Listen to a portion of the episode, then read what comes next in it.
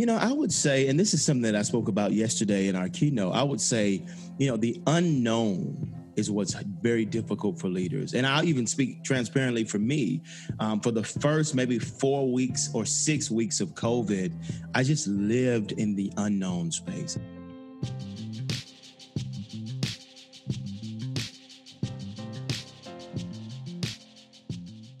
Well, hey guys, hope you're having a great morning. My name is Jonathan, and I want to welcome you back to the Right Side Up Leadership Podcast. For those that don't know me, I am the content producer over at Stay Forth Designs, which means I largely hang out behind the scenes except for the occasion like today.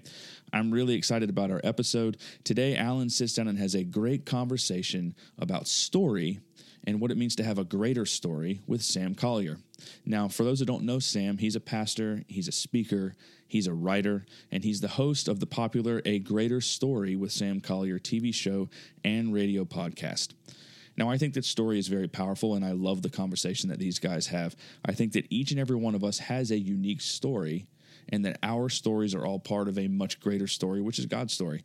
And so I really want to encourage you to sit down take a sip of your coffee, slow down, enjoy this episode, and enjoy our conversation on today's episode of the Right Side Up Leadership Podcast with pastor, speaker, and writer Sam Collier.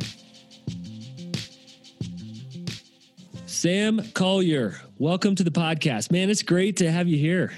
Alan, what's up, man? Such an honor to finally meet you over Zoom today. Over Zoom. been great. An e-meeting. Right. If if we were in person, I'd give you a corona bump, you know, but I'll have to settle for another day and another season, my man one of those elbows. I know you're talking about one of those That's elbows right. where you kind of lean in. I'll tell you, it's been difficult for me not to hug people. I'm a hugger, mm-hmm. and so I, you know, I try to, you know, I've got close friends that are much more OCD than I am. Luckily, I've managed not to get corona just because I'm so I'm out there. But I go in for the hug, and they give me the Heisman. You know, yeah, so there you like, go. Oh, okay, I forgot, I forgot, I forgot. There you so. go. They're guarding your heart and your health. All right, so you know, good thing for friends. I've had a lot of friends who who have had it uh, miraculously. I do not believe I have in the season, but man, we've all been affected by um, the wow. social interaction piece of that, the leadership piece of that. You've had many speaking gigs canceled, moved online. So that's not a trite loss right there. For us who love people, being around people, we don't just communicate or speak into people's lives. We kind of gather and there's a space around us. So, um, for real now, how has that impacted you in this season, not doing something that you love, that face to face interaction? It's been it's been wild. I think I will be honest and and I hope I don't sound too Disney esque. You know, I, I, I love Zoom.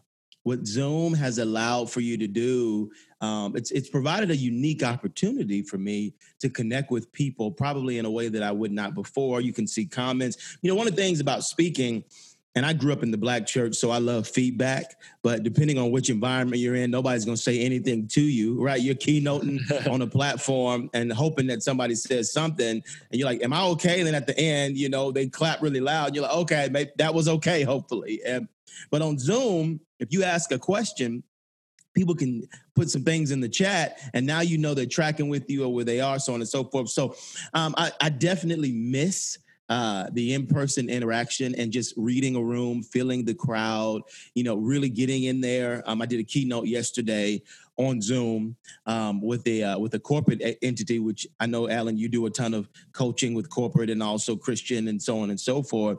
And um, they just said, you know, after I finished, they said, Sam, that was awesome. We hope we'll be able to see you again in person. You know what I mean? It was just kind of yeah. one of those moments. Uh, and so, man, I've tried to focus on the opportunities, but it's um, it's definitely, it certainly has been. I certainly missed it, I, I, I, to say the least. Yeah, and um, you interact with leaders. I mean, we're talking on video, normally face to face in green rooms, friends of yours, people just hitting you up via text. What are you hearing from other leaders right now? What's hard for leaders right now in this space? Communicators, influencers, those who are leading other people. What's hitting leaders hard?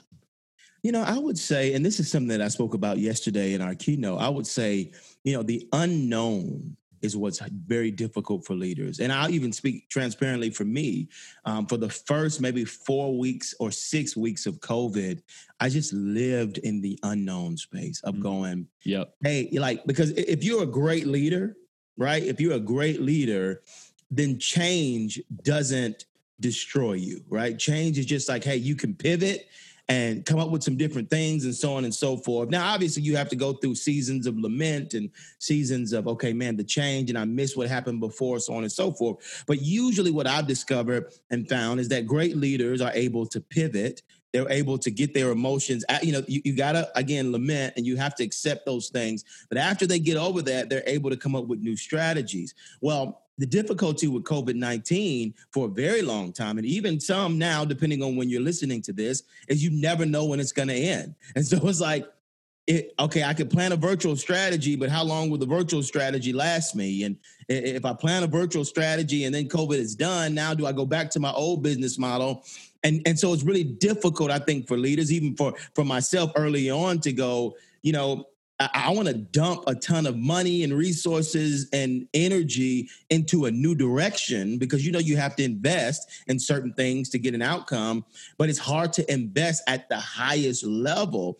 So what you end up doing is investing a little bit in different areas, and that can be very difficult as you try to pivot and create a new path. And so uh, from from the corporate arena to the faith based arena, leaders all around, I think, are struggling with the idea of coming up with the next wave of things because of the unknown. So that's mm-hmm. what I've found the most. That is the most difficult for leaders. Does that make yes. sense? Oh, 100%. Are you reading my mail? Man, did you get into my email?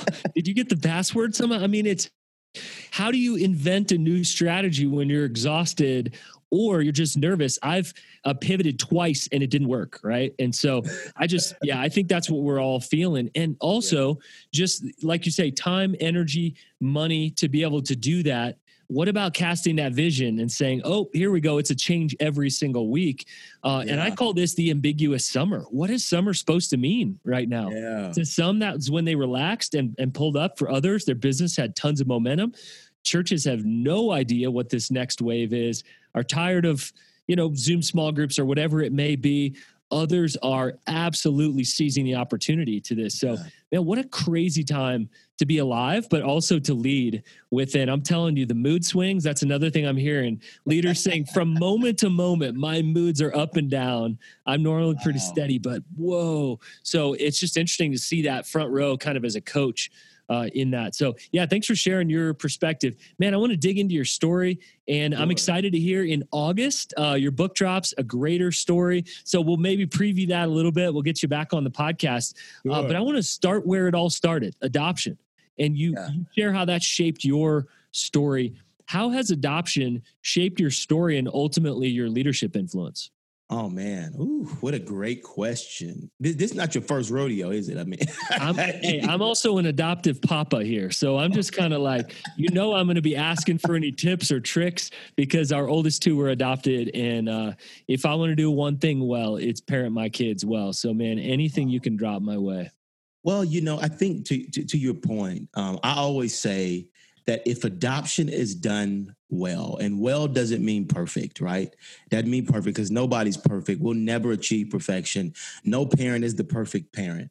But if if it's done well, and that that to me means that you know if if you have a christian worldview that you're doing all you you know all you can to pursue the glory of god that you're doing all you can to walk as an as a man of god in the midst of your imperfection. I, I think if you give way for god to come in uh, then that means he can kind of help you with some of those mistakes that you make and, and kind of right some of the wrongs which which i think he, he did for my parents. And you know i think my parents before they adopted us they had not been saved and so they got saved, they met, got saved, and then got married. And then this was their opportunity to do it right. It was my dad's third marriage. Mm. Um, and so his thing was, you know, first one with Jesus, let's do all we can. And so, as they, I believe, submitted themselves to a Christian worldview and to a lifestyle, uh, it allowed for them to raise us as best as they know how with the influence of the Holy Spirit in a Christian space w- with a Christian ethic.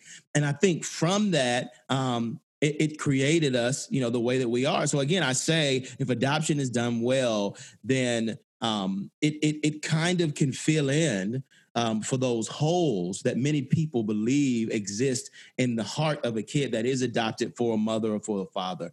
It was my dad's idea to even say, you know, listen, you need to go and find your parents one day. You know, I mean, we were 20, 24. I mean, yeah. and in our entire life, never had the thought of we need to go find our parents. Really? Never even had the thought.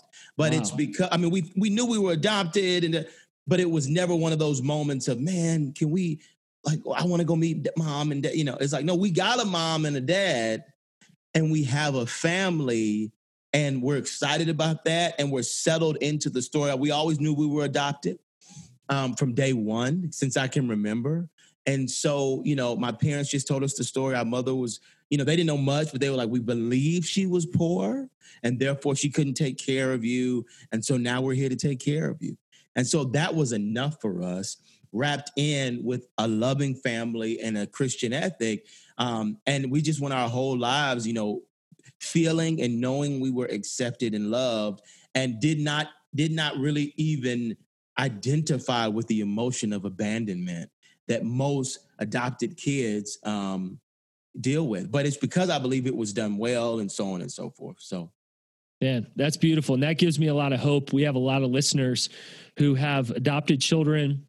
Uh, our oldest two are from Ethiopia, so there's more dynamics to that. They were six and sure. two um, when when adopted. So we're actually coming up on ten years, and wow. we're reflecting on some of the things along the way that we've missed and that God allows us to, you know, as we have one teenager and one entering uh, the teen years this next year, that gives us a lot of hope because we hear a lot of the fallout stories, but we've seen yeah. God use it in so many different ways. So, Sam, thanks for letting us peek into that. Can we just peek in a little bit to your next book, man? This labor of yeah. love. You got a baby coming out in August that you have invested a ton of time and energy to. Just give us a little bit of teaser on a greater story. What's it all about? Oh man. Um, and I'm glad you said teaser because if not, I'll be told you the whole book now. You know, six hours back, later, we right. finished this interview. All right.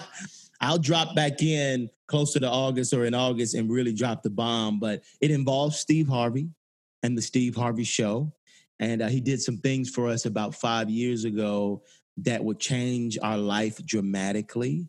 Um, and from that, uh, the story was written. I started telling the story in churches all around the country, um, and now in, even in corporate spaces. And I won't spoil it because I'll come back in August and tell you, and I'll drop the bomb in terms of what happened on the show. We'll be ready. But, but as you know, as I as I've told the story, people are crying. I mean, it's it's one of the most emotional stories I think that I've ever been a part of. And you know, it's one of those moments where, you know, as an entrepreneur, we come up with brands, right? We come up with campaigns and we come up with stuff. This thing dropped in my lap. It was not mm. a, a, thing that I want. I was trying to do. It didn't make it into my whiteboard session. It happened to me. And North Point Ministries, under the leadership of Andy Stanley and Jeff Henderson, who runs Gwinnett, the Gwinnett campus, said, "Man, Sam, you've got to tell this story about what happened on the Steve Harvey show." Um, and from there, you know, we we just started connecting with so many people that have been adopted, so many adoptive parents, and so on and so forth. And by the droves, people would come and meet my parents and they would come and meet me and so on and so forth. And they would just be crying, telling us their story and asking us how their story can connect to God's story and it could lead to a greater story. And that's, the, that's the title of the book, A Greater Story. And it is that idea that when your story connects to God's story, it leads to a greater story.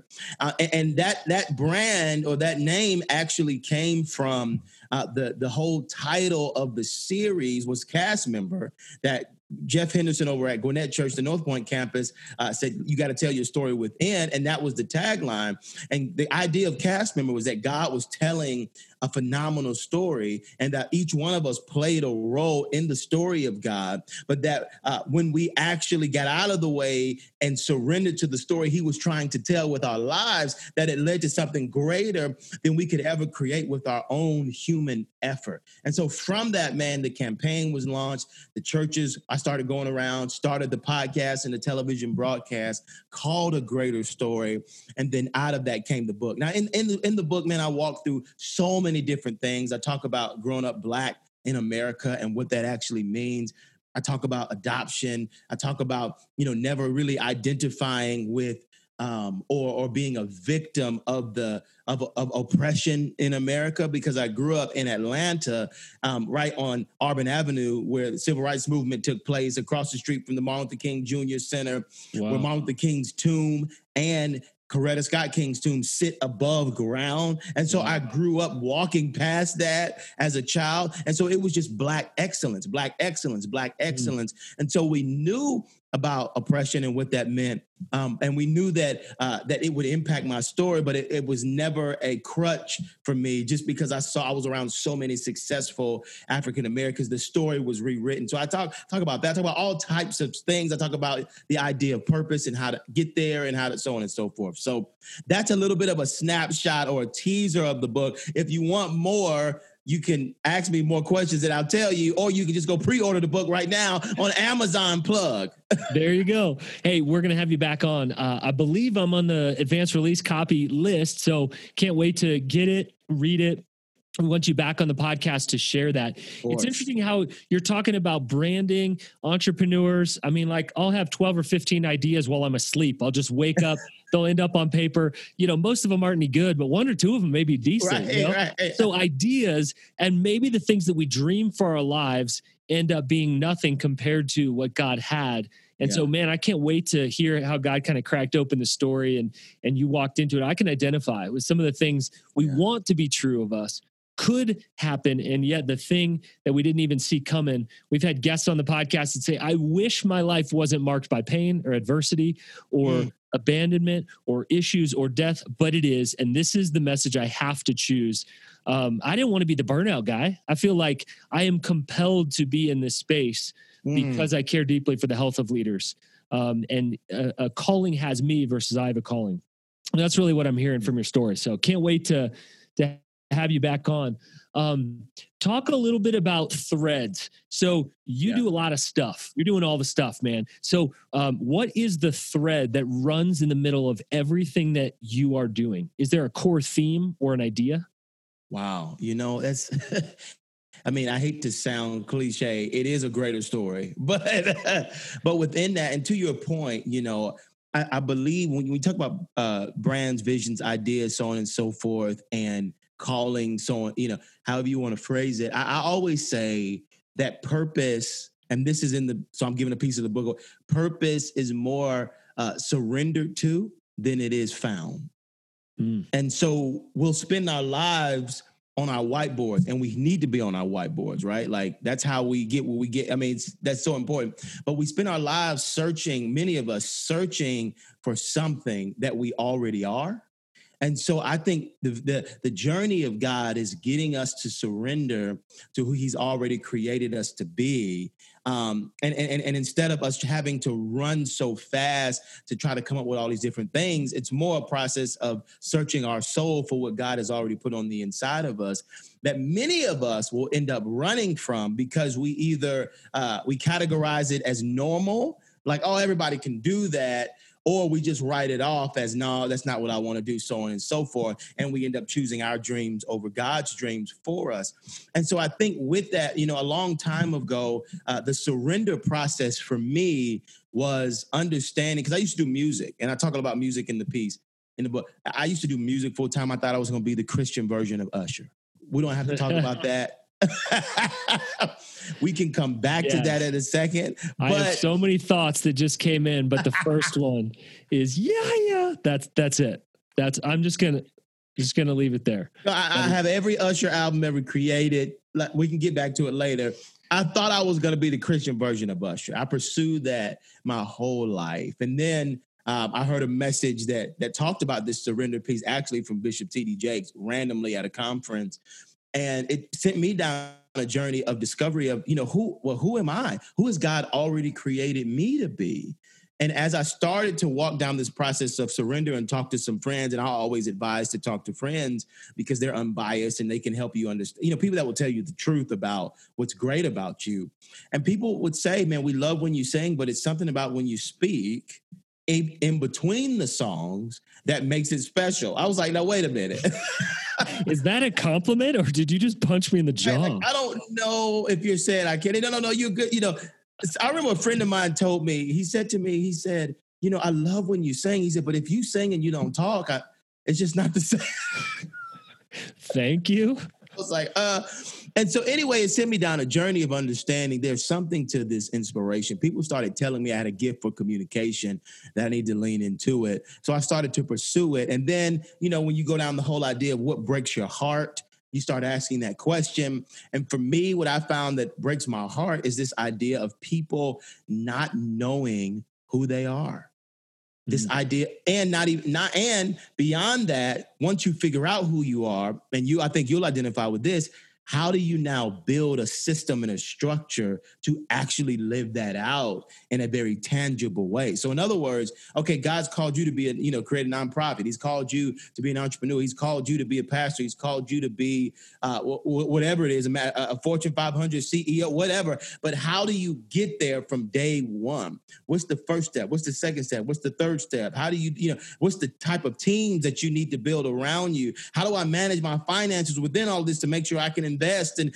you know what's in that when do you stop an idea? When do you start an idea? You know you know all of the different so that for me you know it's, it's, and all of that is wrapped up in what a greater story is all about you know helping people actualize their purpose connecting their story to god's story so on and so forth. And so that is in everything that I do. At some point, it's going to all come back to helping people become the best version of themselves and build the life that God has already put in their hearts. Mm, that's beautiful. So few people will discover that. Even fewer will know how to take their next step. And yeah. even fewer will go to maybe a three or 4.0 of having a system that can continue to, you know, leave them in their sweet spot most of the week, have a team around them. Uh, we call life design. And so that's why we are Stay Forth Designs.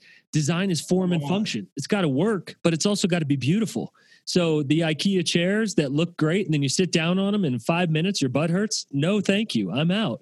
It's yeah. got to be both. So where's the form and the function inside of it? Uh, man, we could talk about that that forever. Um, do you have a favorite medium? I mean, you do video, you interview people, you go on other people's interviews, audio, speak. I imagine do some coaching, consulting. Yeah. Do you have a favorite medium where you feel like your gifts really shine the most? Yeah, you know, I, I think keynoting is probably where I feel most alive. I think it is also where people get the best from me in terms of their mo- let me say it this way they they are most impacted by me in more of a live setting in more of a speaking setting whether it's on zoom or live now that's why i say i miss live because you know it's something about being in the room i learned how to speak um, from speakers and keynoters, if you will, if that's a word, um, that that learned that could read a room, mm-hmm. that could get the energy going, that that could you know uh, create a sense of hush and all you know so that so we can create moments and you know what i'm talking about because you do this moments of transformation in real time there's one i mean zoom is phenomenal and it can get so much done but it's something powerful happens when you're in a room with someone mm-hmm. and you're mm-hmm. staring i mean i think tony robbins can talk to us about this right and you're staring at them and you're and you're helping to bring, you know, put a fire in inside of them. Your energy is transferring to them. And so that, you know, and I, obviously I think that goes back to my musical theater days because I used to do musical theater. That's how I really learned about the stage. And so just learning how to move and all that and in the live space and, you know, the Zoom and all that. But the, but the keynoting is, um, and the speaking is probably my most favorite. And I think the most, the thing that impacts people the most. Hmm. That's good. What would you tell a younger leader, Sam, who is just experimenting with a lot of things? Uh, maybe, unfortunately, they're good at a lot of things. And so they could be the jack of all trades. They haven't found that thing yet. What would you tell that young leader? I would tell them this. I, I see this in, in phases. One, you, you sometimes you, you got you got to do a lot to figure out what you're good at and what you're not. So so you want to do as much as you can. You you know you want to if you're sitting on that buffet, you want to try every food right? You want to eat everything and oh, I don't, I don't, I don't Amen. like the, right? I don't like the rutabagas. Eh, I don't like the collard greens. Oh, I do like the sweet potato. Oh, I do like, you know. So I think you got to get out there and and figure it out. But then secondly, I think you got to figure out what sticks. And when something is sticking, you got to stay on that for a while because I think a lot of us will will try some things and, and some things will stick and we'll oh, I'll keep going. Oh, let me try. And, and it's like, well, you you got to get out of that phase at some point where you're just eating everything and you go, all right, let me eat a little bit of this. Let me this is sticking. Let me stay on that. And and it's not and that's not to say that you won't go through another round of let me try some different things and da da da da da. Because sometimes it comes in phases. But here's the analogy that I gave that I give to people when it when it comes to like purpose and figuring out so on and so forth. You know, purpose. Uh, so much about discovering our greatness is seeing how it impacts other people. It's probably the best way. Mm-hmm. I think you trying to tell yourself what you're great at is a recipe for disaster most of the time because you think you're great at something that nobody does. We believe our own hype. We think we're better than we are. It's a hard journey, but if you get people around you that are like, boom, they'll help to guide you. And you know, the analogy I give to people is this the voice is a phenomenal show. And it's a phenomenal analogy for discovering who you are. I think, again, I want to say again, I think most of it, um, the discovery process is best. Um, or is, is best done when you have people speaking into it, not you just trying to do it. And so the voice, on the voice, you have contestants that come in and the chairs are facing away from them, right? And so the idea is that you would sing, and as you're singing, someone has to turn around that likes you and if they whoever responds is you know that ultimately can be your coach and you get to choose and so on and so forth. Well uh, the idea of purpose kind of works like this. The first thing you have to do is start singing.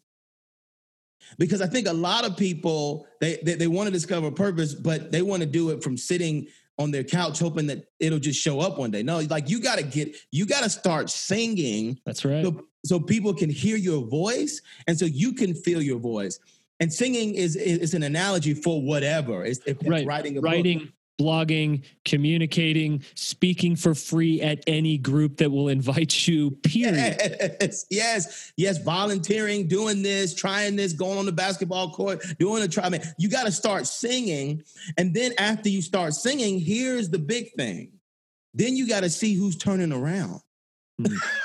right? Like, yep. who is actually responding to your voice? Who actually likes it?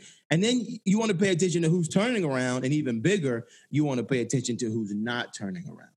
And so, if you can find both of those and you can pay attention to both, and and actually go after the ones that are turning around then then you'll discover more so what it is that you're supposed to be doing in the direction and then you have to let here's the big one you have to let go of those things that are not translating i can't tell you how many people i see that have spent businesses leaders entrepreneurs christians non-believers they spend so much time doing what they think they're good at. They waste five years in something that will never be anything. Yeah, good and really hard message to swallow because we want to do all the things. We want to be good yeah. at all the things. We want someone to pay us to do all the things. Uh, and the reality is we can't, right? We have limitations.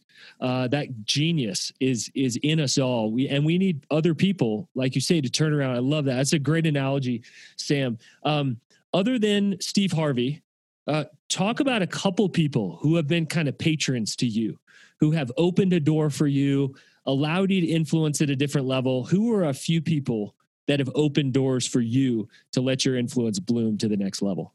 Oh man, you know, and you just you're like all over the book right now. You're all over it. I love it. Hopefully, you know, the good news is it's a 200 page manuscript, so it's a lot that I'm not saying that you know you can go get.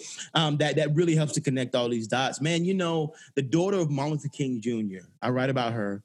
She's been a friend of mine, a mentor of mine for a very long time, um, and she is at she is one of the greatest influences um, of my life. Just the association with her, her belief in me gave me belief. Um, she's opened so many doors. She's how I got to North Point. She's how I got to many other things. And um, for about four years, we walked very closely together um, in more of a mentee mentor kind of capacity. And you know, she was training me in in the things of her father through through the institution of the King Center. Um, and that's why that's why I really was able to learn about social change and you know how, how, you approach things and how you solve issues and how you how you flow in and out of the faith space and faith and culture. I mean, because that's what MLK did so well. Um, revolution, all of that. And she taught me that. And then after about those four years, it was time for me to go live it out and and make something of my name and of myself and, and to try to pay her back for what she did. And and as I was able to do that or, or just matriculate and God opened doors, then we circled back and now we, we were partners in a lot of different things. So i do a lot of business with her. Um, we're very close. I mean we do thanksgiving together we do christmas so on and so forth. She's someone that has been just a massive influence for me and uh, a life changer mm, that's good man wow and we could dig into that i'm sure for a long time almost that those leaders have tattooed on your life that yeah. their mark will be seen forever in some way uh, or another uh, let's talk a little bit about this cultural moment that we're in, right? It could be in the midst of COVID. Mm. Of course, there's Ahmaud Arbery a few weeks ago, and wow. just the reaction um, to this. Uh, we recently had uh, Ashley Island on the podcast, hmm. a phenomenal voice and communicator, a great thinker, um, to talk about her story and about kindness in the midst of this. And she offers uh, as I would agree that silence can be a huge gift. Maybe it's sitting in silence to other people, speaking up on behalf of other people can be a huge gift. Give us some wisdom and discernment in cultural matters, whether they involve the Black community. Uh, of me as a person who's not a person of color yeah. and yet cares very, very deeply about these things. When can silence be a gift and when can speaking up be a gift? Help oh, wow. guide me through that. Wow, wow, wow, wow, wow. Um, I, I probably would venture to say, one, I agree. I would venture to say silence is probably your last gift. You probably have the least amount of opportunities to be silent. And when I say silent, I don't just mean speaking out, I mean dialoguing, doing relationship, asking questions, so on and so forth. Um, and speaking out, obviously, is always a gift. I, I think one of the things I would say as we as we spend time on you know as we talk race relations in America, um, I think that the greatest thing and the greatest solution we have, and we can, if if you want to go a little bit more deeper on certain things, I will just uh, just throw me there. Um, I think the greatest gift that we have and the greatest solution we have to solving the racial tension in our country um, is is personal relationships. And let me tell you why I say that. And when I say personal relationships, I mean doing life with someone that's completely different than you, a different color, a different race, even in some t- in some cases a different religion, a different system. Um, a di- yeah.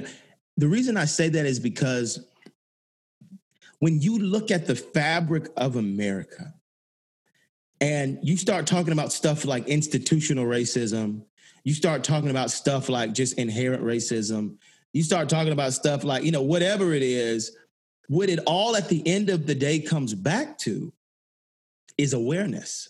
That at the end of the day, it comes back to awareness, education, understanding. Martin Luther King Jr. had a six step process uh, to Kingian nonviolence, a cultural revolution. The first step, always before he said, before you did anything, was information gathering. He's, and that's that's wild because you don't hear a lot about that today. Right. That's right. That one doesn't catch the headlines right there. It doesn't catch the headlines. It is the most important step, information gathering. And then the, and then the second step is education. And the, the difference between information gathering and education is after you've done your due diligence to inform yourself of the of all sides of the problem all sides. So not only so let's if I'm a black American and I'm going, well, let's talk about police brutality, right? Then I need to go and understand where the police are, what's happening on their side.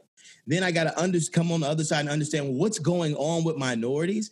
Like, what are you saying is happening to you? Let me fully understand. So we talk about this idea of listening and you know silence.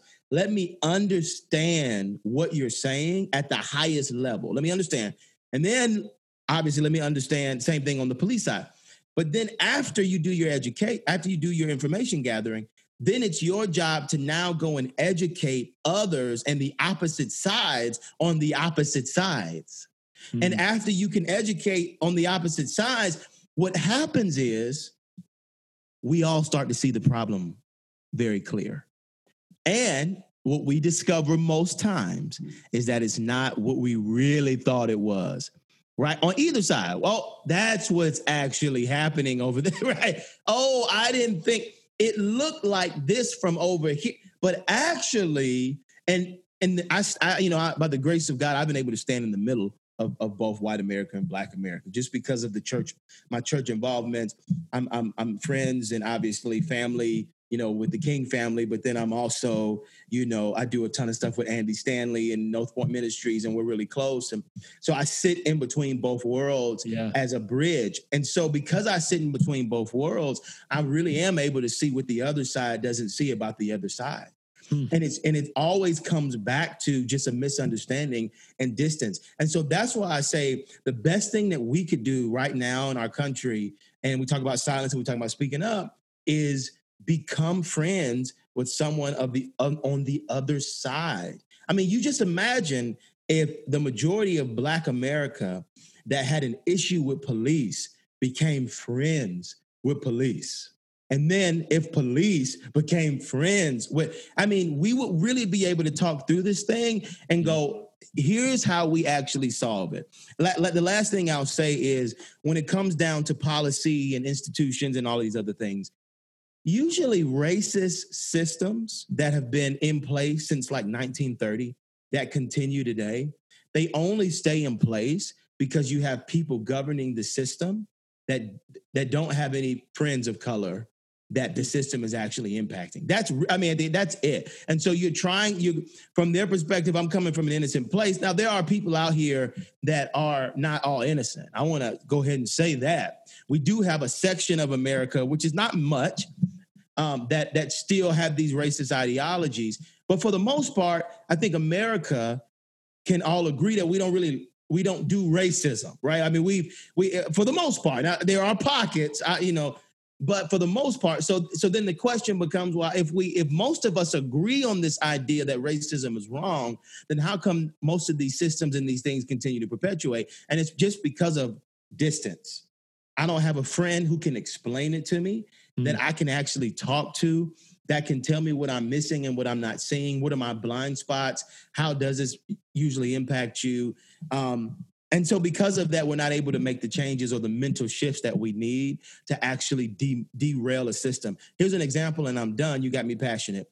I, I have seen systems and organizations in corporate America, in churches, be completely destroyed when that when awareness was there. When when when when the leader at the top finally got the picture, they their heart broke for it and they destroyed any type of limitation that could be in place. And so it works because I've seen it work. But we got to get but we we we have to do what we have to do to get in relationship with one another so that we can actually lead to this path. So I love it. Well, and Sam, I think that's why, as I've heard you and let you influence me in those areas, I see that honesty and that honor together. And I think one of the the biggest issues in our culture is we think you have to be one or the other, right? You have to be honest or honoring. Those are parallel tracks. Yeah. So I do think you can hold that intention. That takes a lot of discernment right now to hold it in tension, but we got to move beyond Twitter feeds, right? We got to move into proximity. So thanks for letting me go there. We'll continue to to not just poke at these things, but say, how can we get closer in proximity so that we can begin to understand that awareness? Um, and by the way, thanks for bringing in uh, two pieces of MLK's ideology that we do not think about much, right? That that are precursors to so many of those things. So, man, thanks for that. Yeah. We have so many different directions we could go, um, but I'd love to just kind of zoom in on your heart a little bit during this season. You've grown a lot. We all have. You've changed. You've pivoted yourself, your leadership, some of your opportunities. What are you learning? What's God teaching you in this season that you think maybe only could have been taught to you through this crazy pandemic season? I would say um, that there's always room for innovation.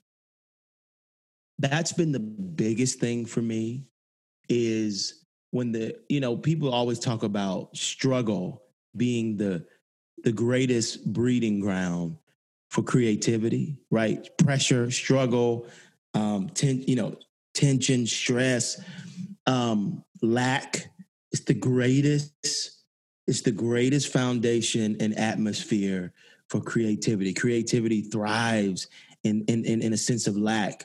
Um, and I think for me, having to pivot so much every single week, you know, has shown me that it's possible and that if you can if you can get your mind off of the present day reality of the chaos, if you can get it off of that long enough to see the silver lining or the opportunity that exists, Yes.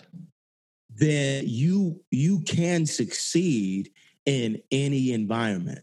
But the pressure there and the difficulty there is being able to pause your emotions long enough to get off the chaos and the and the jarring, you know, the jarring nature of change, and especially a change like this in the midst of a pandemic. If you can get your brain and your emotions to pause long enough to see the other side and to see the opportunities, then um then then you can make it. I think an example of that is how we're doing this now. You know, Delta stock plummeted at the beginning of this, and Zoom's skyrocketed. I mean, it went through I the wish roof. I would have invested. We all do. And so that's just a great example of like, oh, wait a minute. People are still making money. People are still succeeding, but it's the companies that have been fashioned to take advantage of the unique opportunities that we find ourselves in right now. So I spend a lot of time doing that. The other thing I would say, a little bit more personal, is you know, when change is happening to, to folks, man, you got to check your emotions because it hits it, it i never seen people be so crazy And that's just talking about me and you today. We're not even talking about anybody else, man. Right like i remember i had a moment man where i was on this is the third week of the pandemic i'm on facebook don't know if you've heard of Iyanla Vanzant. She's like a counselor, but she rocks out with Oprah. She's on Facebook doing a Facebook Live. You know, I feel like she's talking to me, but it's, you know, like 6,000 people on the live. And as I'm watching the live, she said, you know, she calls everybody beloved. You know, she's like, and so she says, beloved. she says, beloved, things may not be the same ever or for a, re- for a very long time. And she said, I just want y'all to sit in that. and I'm watching this screen and she says, How does that make you feel? Tell me where the pressure is. And bro, there was so much pressure on my throat. Like, I didn't even know. She said, Tell me where, the, and for some people, it was they got it in their head, they got the tension on their left shoulder. For me, it, it sat right there by my Adam's apple. Hmm. And she said, I want you to just, uh, you know, think about where that pressure is right now and do an exercise with me. So she's got me doing these exercises. We're like turning our hair, breathing in deeply. She says, I want you to release the tension. And bro, I don't know what happened, but after this live, I felt like a new man. I mean, it was just like, but Wow. I didn't even know that I was under the amount of stress that I was under That's right. Yep. in in the midst of this. And so everybody's. I mean, I, I I've I've seen people, you know, draw back into their corners, right? Like people you used to talk to all the time. They're just with their family now because because it's a sense of safety. People, you know, people are more moody. People are like you said. People are you get angrier at the drop of a dime. You know, there's a sense of abandonment. You know, there's just survival mode, man. And so I think that's been the other thing for me that I've learned is that when things kind of when when when so much change happens at one time, um, sometimes it really can rock people. And so for me as a leader, what can I do now to not react to people from the place of pain that they're coming from, but to try to see beyond their pain of going, okay, this isn't you. This is the you know this is a reaction to the circumstance. How can I love you through it, pull you out of it, and help us get on the same and give you a little bit of grace even. So hopefully that makes sense, bro. Man, yes, uh, too much sense, unfortunately, is that we're all carrying stress, anxiety. Uh, normally, steady leaders, we are literally trying to piece this plane together as we are flying it. Um, leaders, we love you as you're listening to the podcast, as you're watching this on Facebook. We love you. We are going to have Sam back. Uh, Yeah. Man, we were going to dig in more to a greater story, but I don't want to miss this moment because our rate of change is extreme, whether we like it or not. Change or die. Right Side Up Leadership Podcast. We're crazy enough to believe Yes. that in an upside down world, you can live and lead for the long haul without losing your soul. And uh, Sam, man, thanks for your honesty. You're in so many different spaces. So glad you're holding tension for us, building bridges for others. And man, we can't wait to have you back on the podcast. Alan, you the man. This is one of the best interviews I've ever done. Thank you, man. Well, guys, I hope you enjoyed today's episode of the podcast. The conversation with Alan and Sam was so rich. It was practical, it was encouraging, and it was challenging. And I intend to sit with it and I'll probably listen to it again. And so before we sign off, we want you to know that from everyone at Stay Forth Designs, we're rooting for you, we're encouraging you, and we're praying for you. We know that leadership is difficult. Leadership can be challenging, it can be discouraging. And we want to bring you encouragement. We want to help you continue to take next steps towards getting healthier and leading for the long haul because we do believe that it is possible to live and lead well and to lead right side up in this upside down world. So until next time, we'll see you on another episode of the Right Side Up Leadership Podcast.